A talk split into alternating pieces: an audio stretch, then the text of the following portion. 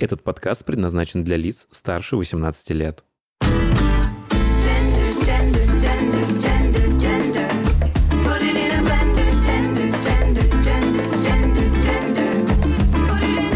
Вы слушаете «Гендер Блендер» — подкаст о новой этике и квир-культуре в России и мире.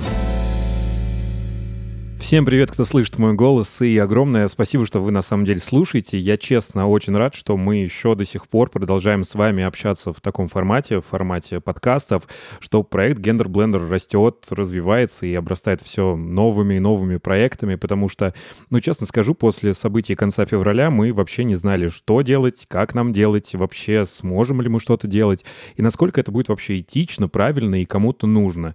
На дворе уже внезапно июнь, лето, месяц гордости, с которым я, конечно же, вас поздравляю. Поздравляю всех смелых, красивых, уникальных и не вписывающихся в жесткий серый строй системы.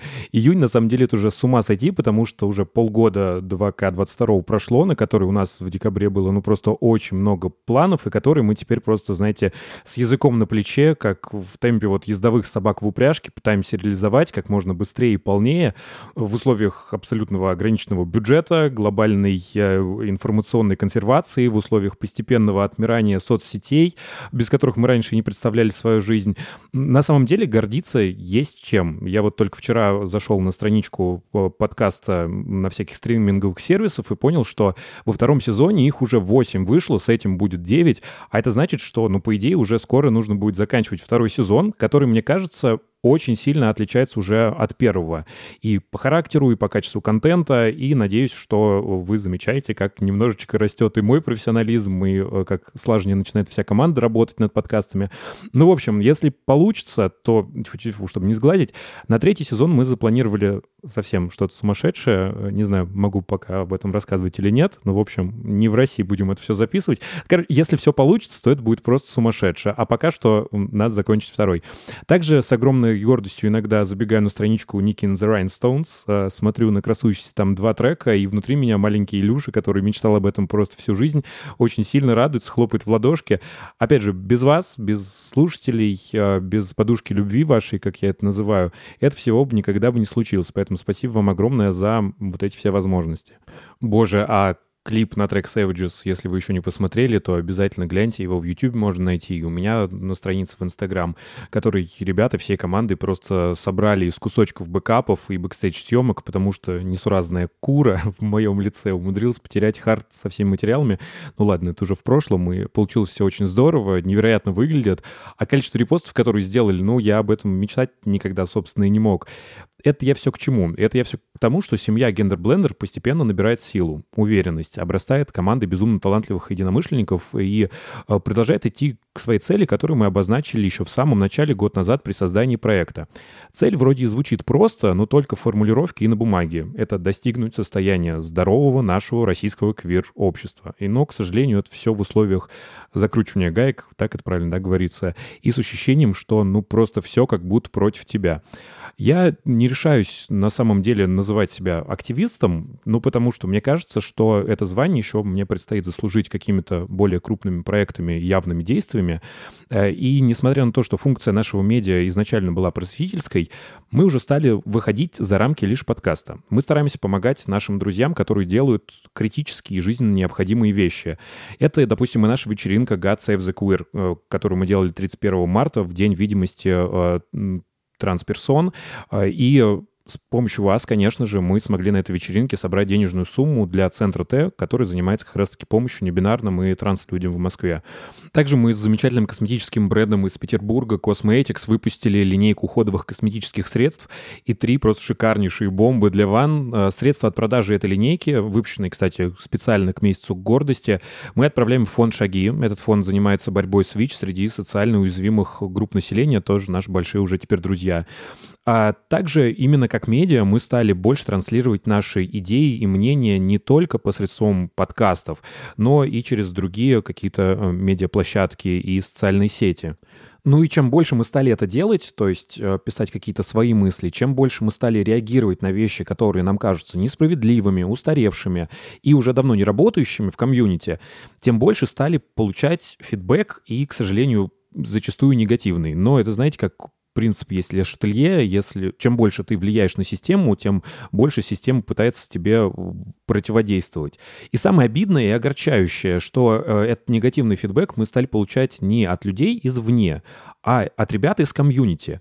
И поэтому я хочу с вами сегодня поговорить о таком, знаете, наболевшем, так скажем, потому что некоторые наши онлайн-стычки с изданиями, новостными квир-страницами и отдельными людьми стали пересекать э, какую-то черту простого недопонимания и несогласия и уже уходить в какую-то зону конфликта, что ли, переходить на личности и уже чуть ли не становиться агрессивными и переходить в какую-то онлайн-травлю в нашу сторону.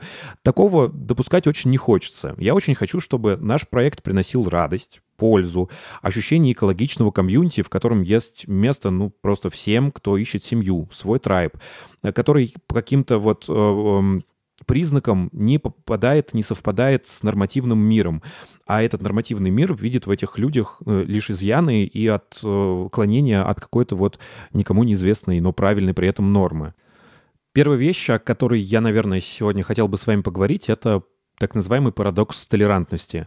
Необходимость этого разговора в том, что в последнее время в нас несколько раз уже прилетали упреки в лицемерии, в кастовости, в политике двойных стандартов. Поэтому, как вы понимаете, есть в чем разобраться и есть что проговорить. А чтобы вообще понимать, о чем сегодня пойдет здесь речь, и хоть немножечко, чтобы мы с вами могли опираться на термины, давайте разберемся в термине «толерантность». Толерантность — это социологический термин, обозначающий терпимость к новому мировоззрению, образу жизни, поведению и обычаям. То есть, другими словами, толерантность — это ваша способность принимать как данность или просто нейтрально, без негативных эмоций относиться к вашей аут-группе. То есть к людям, с которыми, учитывая ваш стиль жизни и вашу картину мира, у вас практически нет ничего общего. К людям, э, которых вы воспринимаете как чужаков, диаметрально для вас противоположных. А Вера Полис в нашей с ней и с Кинь Дженни подкасте приводила пример толерантности через оливье. Но вот она терпеть не может этот салат, но понимает, что есть люди, которые от него в восторге. И даже есть целая неделя новогодняя, когда этот э, салат возведен в статус must-have каждого стола. Перейдем к парадоксу. Впервые этот термин в своих работах о концепции открытого общества упомянул философ 20 века Карл Поппер – Смысл парадокса в том, что толерантность без ограничений приводит к уничтожению толерантности. Или, если перефразировать, для торжества толерантности можно проявлять нетолерантность к ее противникам. А, но проявляя нетолерантность, ты становишься одним из них, нетолерантным. Вот парадокс получается. Давайте я вам, наверное, процитирую самого Поппера. Он это очень хорошо описывает. Я переводил из английских источников, но попытался максимально точно сохранить смысл и стиль автора, насколько это было возможно, чтобы не потерять изначальный оригинал.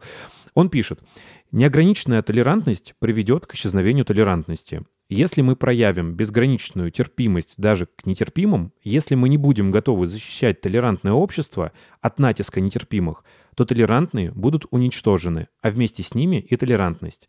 В этой формулировке я не имею в виду, что мы должны всегда подавлять высказывания нетерпимых – мы можем противостоять им с помощью рациональных аргументов и держать их под пристальным взглядом общественного мнения.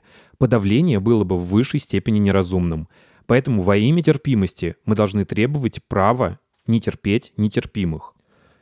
Мы должны утверждать, что любое движение, проповедующее нетерпимость, ставит себя вне закона, и мы должны считать преступным любое подстрекательство к нетерпимости и травле – так же, как мы считаем преступным подстрекательство к убийству или похищению людей, или к возрождению работорговли. Конец цитаты. Почему эта трактовка во мне очень отзывается, и что такое толерантность э, в идеальном понимании, и к которой, я надеюсь, мы придем э, в идеальном мире. В принципе, все идеи, мнения, стили жизни можно разделить на три большие группы. Ну так условно давайте возьмем. Первая группа — это то, с чем вы согласны. То, что вас вдохновляет, увлекает, интересует, то, с чем вы живете ежедневно и не испытываете диссонанса. Вторая группа — это вещи, с которыми вы не согласны. Идеи, которые вам не близки, стили жизни, которые вы не разделяете. Но при этом вас это не особо глубоко трогает, и вы способны осознавать э, эту группу как существующую, но вам совершенно неподходящую. И третья группа — это идеи, мысли, образы жизни, которые идут в абсолютный разрез с вами, от которых у вас горит попка, и вы рвете на себе волосы, когда сталкиваетесь с чем-то из этой группы. Что-то, что заставит вас, там, не знаю, написать разгромный пост, пуститься в дискуссию на повышенных тонах, разжечь факел и толпой пойти к замку дракона. Я под толерантностью понимаю как раз способность переносить вещи из третьей группы во вторую. Чем к большим вещам из третьей группы вы способны относиться, ну, хотя бы равнодушно, тем более вы толерантны. А, Привел вам уже пример про Веру и Оливье, приведу свой пример. Есть такое искусство, даже фетиш направление, наверное, это можно назвать, а, как подвешивание на крюках за кожу. Если вы не знаете э, э, и очень восприимчивый, так же, как я, то даже не гуглите. А, Я очень не люблю кровь и экстремальные эксперименты с телом, поэтому то, чем занимаются люди в рамках этого направления, а у них даже целые фестивали есть, мне не просто непонятно, а вызывает физическую реакцию отторжения в виде головокружения и тошноты. Но я никогда не позволю себе говорить, что эти люди сумасшедшие извращенцы, что то, чем они занимаются, разлагает общество, и что это тумач. Я осознаю, что у этой формы много последователей, что этим занимаются профессионально, со специальным оборудованием, что эти люди очень тщательно следят за своим здоровьем. А самое главное, пока меня не заставляют повиснуть на этих кругах, меня ни на секунду не должно волновать, чем взрослые совершеннолетние люди занимаются в свое свободное время. И вот, вот тот самый главный ярлык и признак, по которому вы должны научиться определять вещи из третьей группы и переносить их во вторую. Это как с определением свободы, которое я хоть и нашел на Википедии, но оно хорошее. Свобода — это состояние субъекта, в котором он является определяющей причиной своих действий. То есть действия не обусловлены иными факторами. При этом свободу не стоит путать со вседозволенностью, когда человек вовсе не учитывает возможной пагубности своих действий для себя и окружающих. Конец цитаты. Ты свободен делать все, что ты хочешь, до тех пор, пока ты не ограничиваешь свободу других. Толерантность для меня — это позволять людям быть свободными, даже если их понятие свободы тебе непонятно. Ты не можешь осуждать человека за внешний вид, его рост, размер одежды, цвет волос и кожи, расу и происхождение, его сексуальную ориентацию и гендерную идентичность. Ты можешь это не понимать. Ты можешь жить совершенно в другой системе координат с совершенно другим вектором движения. Это нормально. Мы все разные. Мы по-разному живем, по-разному социализируемся. Но травить, высмеивать, осуждать, диктовать правила и нормы ты не имеешь никакого права. Быть толерантным — осознать, что это есть. Опять же, стараться быть толерантным и стремиться к миру, в котором толерантность — это модель поведения по умолчанию, это вот как в моем случае, не означает мгновенно по щелчку пальцев и абсолютно просто стать терпимым ко всему без исключения.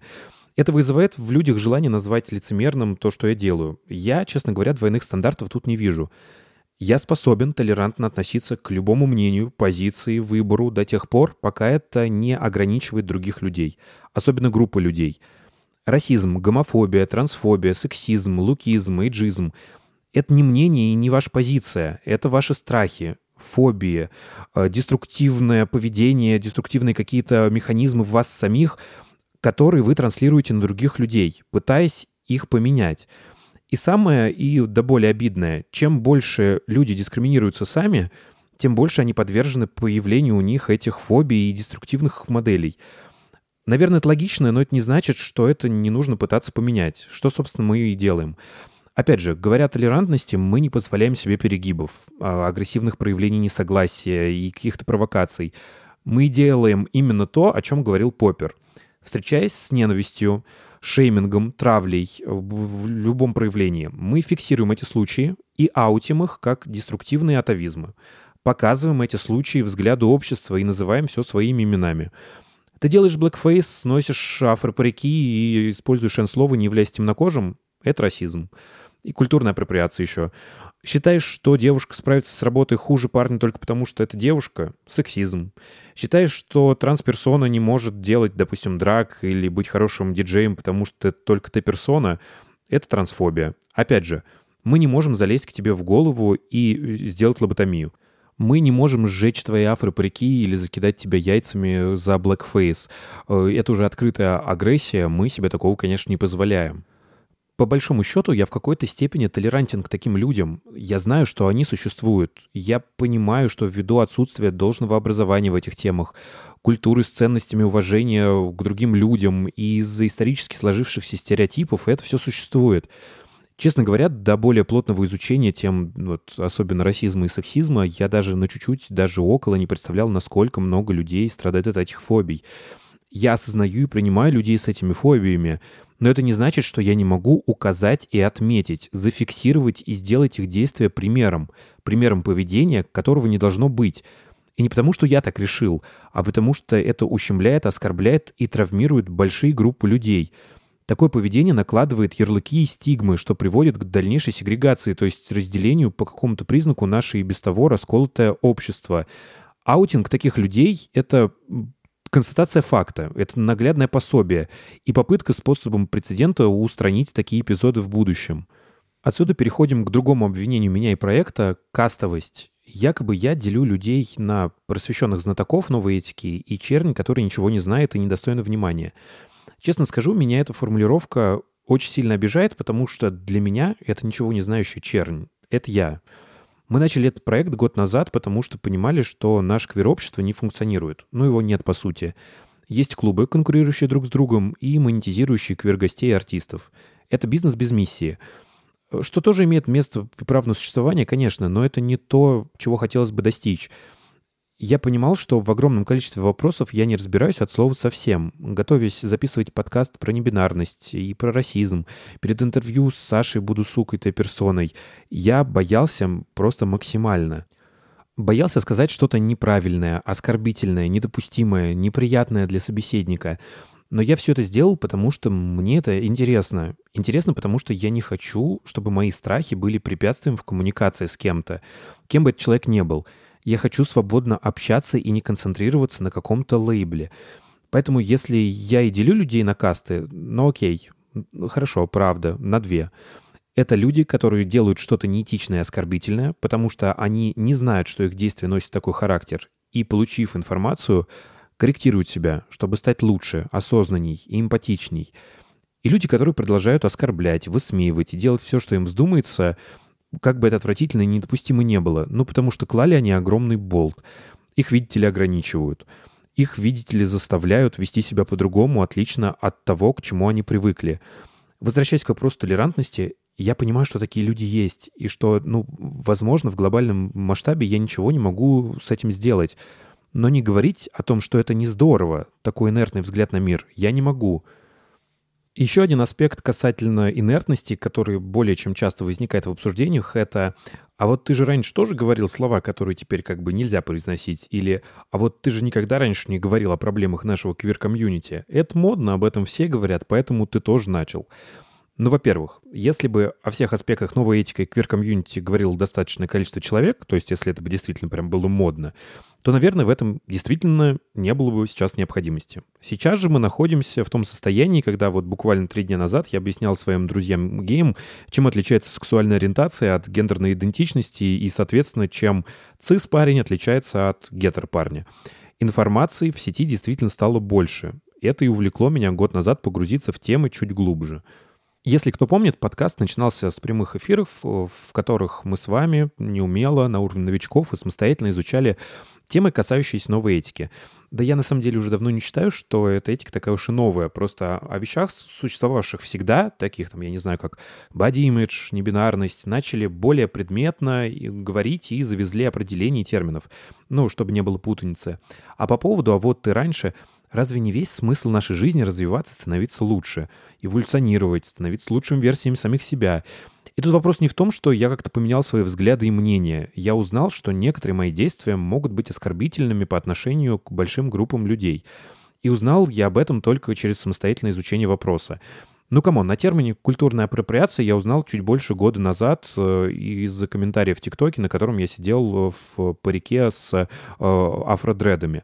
И если бы я не полез самостоятельно читать, я бы никогда не принял решение отказаться от всего апроприирующего в своем образе.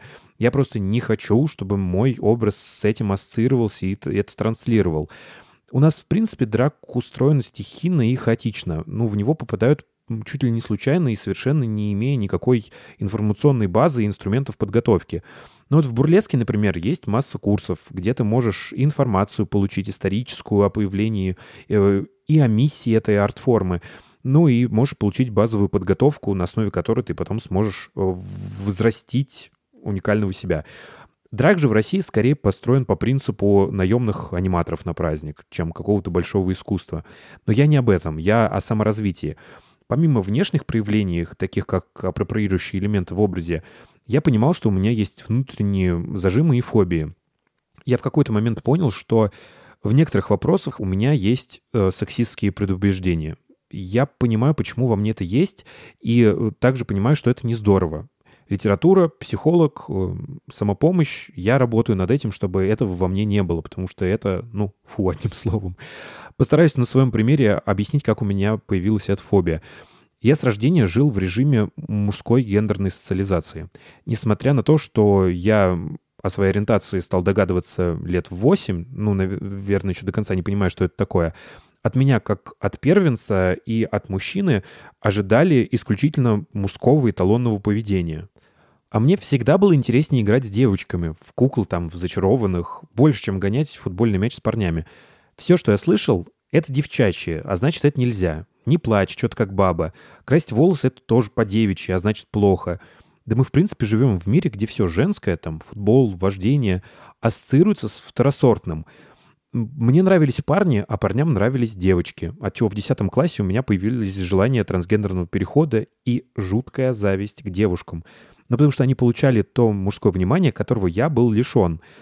Когда я начал заниматься драгом, я попал в более или менее сходный климат по отношению ко всему женскому — со мной расставались из-за того, что я драг-куин. Да и, в принципе, все феминное подвергалось жесткому буллингу. Отсюда травмы и искалеченное восприятие женщин. Это я к чему рассказываю?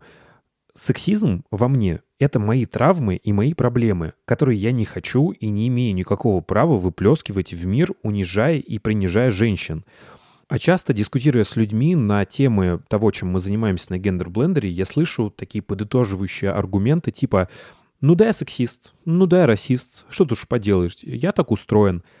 А меня такие заявления очень сильно выбивают и раздражают.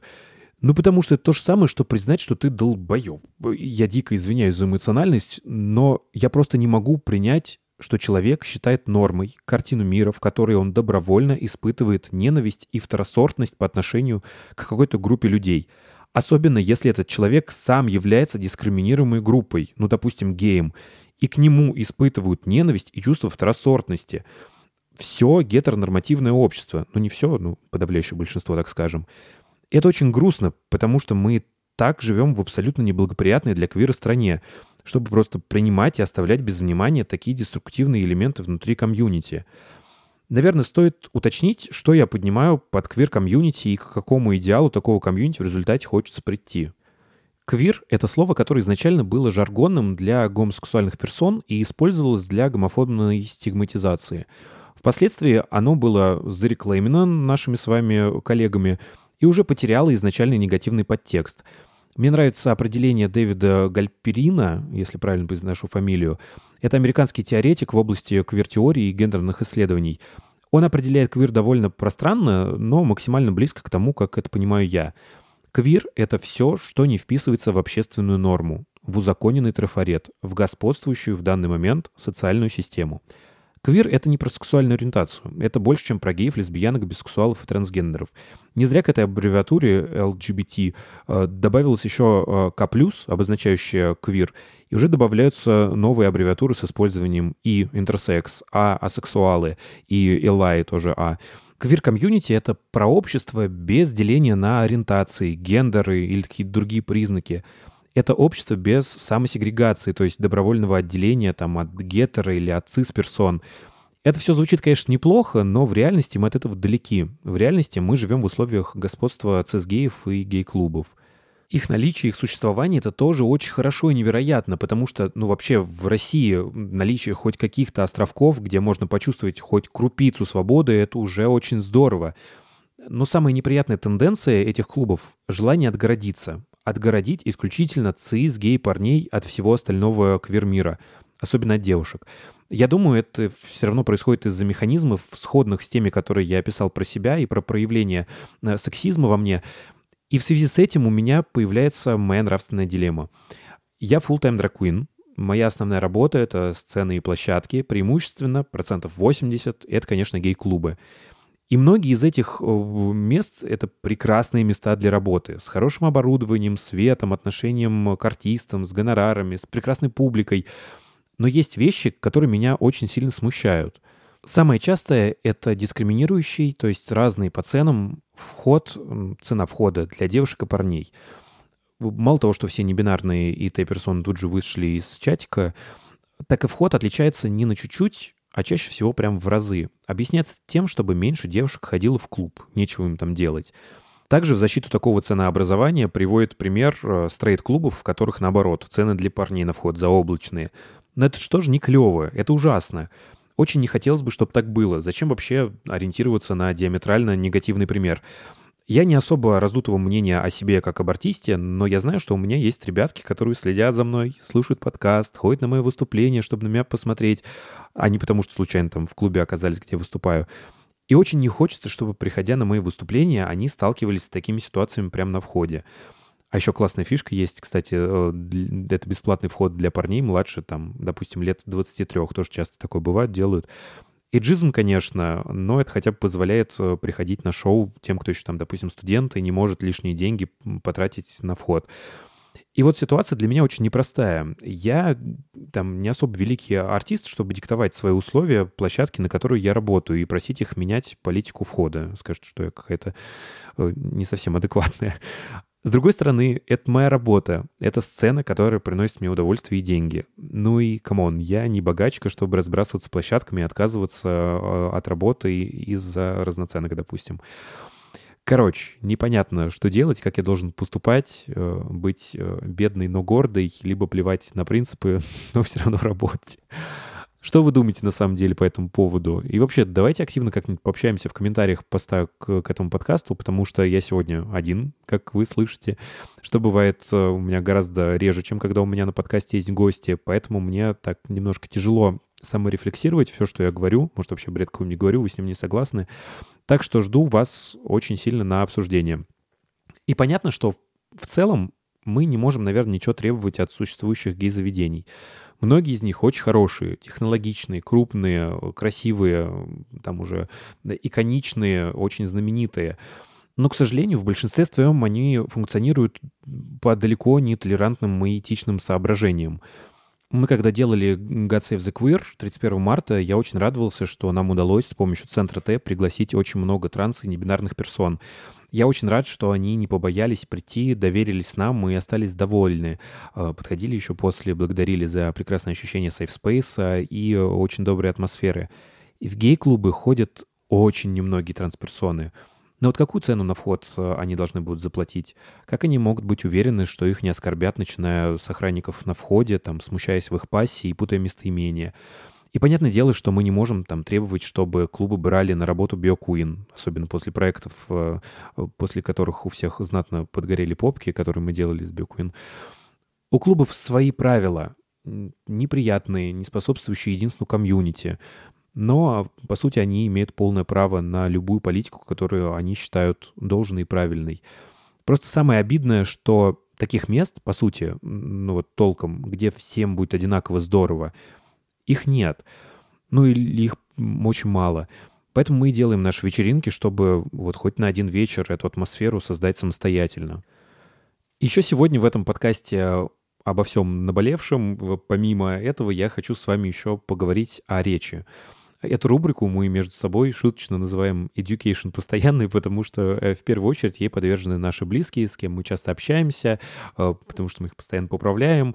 И сегодня хочу с вами об этом поговорить. Я абсолютно убежден в том, что речь — это очень сильный и действенный инструмент. И если уж мысли материальные, то слова тем более. И я сейчас не про красоту, плавность, тональность, поставленность голоса. Я про сами слова и их значение. Меняя риторику, меняя слова, которые мы используем, мы меняем мир вокруг себя. Давайте потихоньку разбираться. Первое слово, которое я хочу сегодня с вами разобрать и вывести его из нашего с вами лексикона, это слово «натурал». Я думал, что оно э, произошло от английского natural, но почитал, оказалось, что это от латинского природа, природный, но смысл этого не меняет. В слове «натурал» заложен смысл естественности, правильности, природности, нормальности гетеролюдей. Вы не подумайте, что у меня есть какие-то проблемы с гетер-людьми. Э, Насколько вы знаете, Гендер Блендер, э, команда, которая занимается подкастом, больше чем наполовину состоит из гетер-персон. Я очень не хочу, чтобы мы самостоятельно нашей речью подчеркивали превосходство, естественность, природность только какой-то одной сексуальной ориентации. По той же причине давайте, пожалуйста, забудем словосочетание «нормальная ориентация», «нестандартная ориентация», э, «интересная ориентация», не знаю, какие еще бывают версии, «секс-меньшинство», тоже туда в топку. И также хотелось бы, чтобы у нас не попадались с вами в речи слова такие, как «гомосексуалист», «гомосексуализм», эти э, окончания патологизируют гомосексуальность, то есть они э, относят э, гомосексуальность к чему-то ненормальному, э, приравнивают э, ее к болезни, психологическому симптому. Поэтому гомосексуальность, гомосексуал, гетеросексуал, гетероперсона, гетеропарень, или я в разговорной речи использую просто гетер. Поэтому есть чем воспользоваться, поэтому что-то новое выдумывать. Вторая вещь, о которой я хочу поговорить с вами сегодня, это эйблизмы. Это слова, применяемые к трудоспособным людям, но имеющие смысл в себе инвалидностей. Почему плохо их использовать? Это тоже вид дискриминации, при которой ты рассматриваешь трудоспособного человека как превосходящего и более нормального, используя название инвалидности как обзывательство что, соответственно, и приводит к появлению предрассудков и стигм по отношению как раз-таки э, к людям с этой инвалидностью. Самые частые эйблизмы мы получаем э, словообразованием от э, диагнозов. Я вам приведу примеры самых частых, но вот как раз-таки в виде диагнозов, чтобы сами эйблизмы не говорить. То есть псих, дебил, идиот, даун, аутист. Чтобы говорить этично и никого не оскорблять, стараемся не формировать обзывательства на основе этих диагнозов. Я честно признаюсь, сам по себе очень долго выводил м, их из своей речи, э, поэтому давайте пользоваться старыми добрыми, я там не знаю, тварь, гнида, крыс и все в этом духе, поэтому без эйблизмов можно тоже кого-нибудь обозвать. Следующее слово — это, ну честно, это просто боль. Во-первых, потому что после записи подкаста, в рамках которого мы в том числе и поговорили о недопустимости этого слова в произношении, а, мне просто пришлось еще, наверное, недели две дискутировать со всеми в роли адвоката, хотя в подкасте было рассказано все более чем исчерпывающе, все было объяснено. А во-вторых, потому что, ну, до сих пор э, находятся люди, которые это слово пытаются защитить, используя какие-то там словари, статьи, посты в соцсетях. Это «н» слово по отношению к темнокожим людям.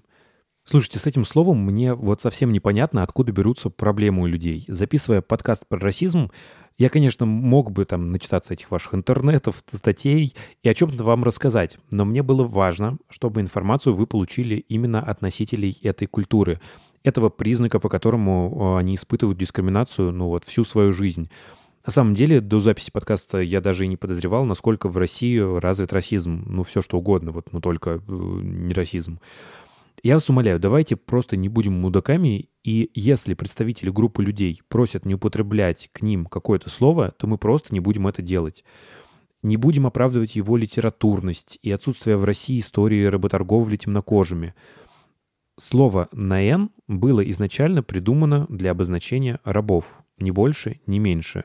Если вам по какой-то причине и нужно обозначить человека с отличным цветом кожи, используйте темнокожий. Ну вот, все, вам придумали слово, зачем использовать другое.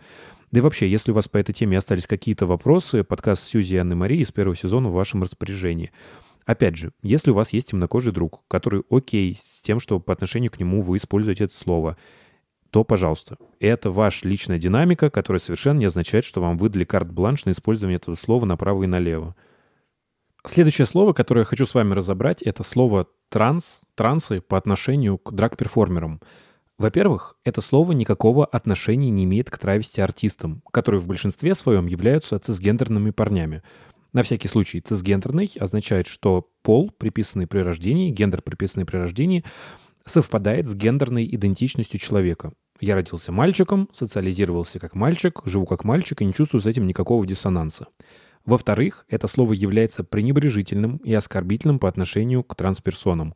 И в случае как с эйблизмами, это способствует созданию стигмы, негативных предрассудков по отношению к этим людям. Поэтому давайте, пожалуйста, о практике использования этого слова мы просто-напросто забудем. В связке с этим словом тоже очень часто используется такая форма, как трансуха. Come on, это слово очень неприятное, пренебрежительное, обесценивающее, уничижительное. Не могу еще эпитетов накидать, чтобы вы поняли, насколько оно неприятно.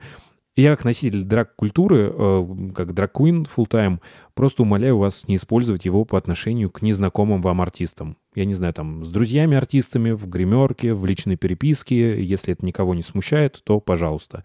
В глобальном формате и по отношению ко всем драг-перформерам в целом, пожалуйста, давайте об этом слове забудем. Почему я решил сегодня устроить такой ликбез, такую микролекцию по поводу использования слов?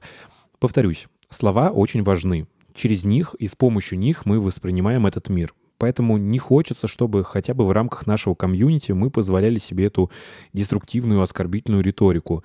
Слушайте, достаточно того, что на федеральных каналах используют словосочетание «воинствующие пидорасы» и пытаются доказать, что это устойчивое литературное выражение. Но мы с вами нет. Давайте как-нибудь без этого обойдемся. Последняя тема на сегодня, она такая достаточно тонкая, но я правда очень хочу, чтобы вы поняли, о чем я говорю. При всем уважении ко всем, кого интересует Ники Джем, кто заходит ко мне на страничку и слушает подкасты, очень неприятная вещь, которую мне часто пишут гетеро-девушки. Ты такой классный, жаль, что ты гей, а то бы у нас могло что-то получиться.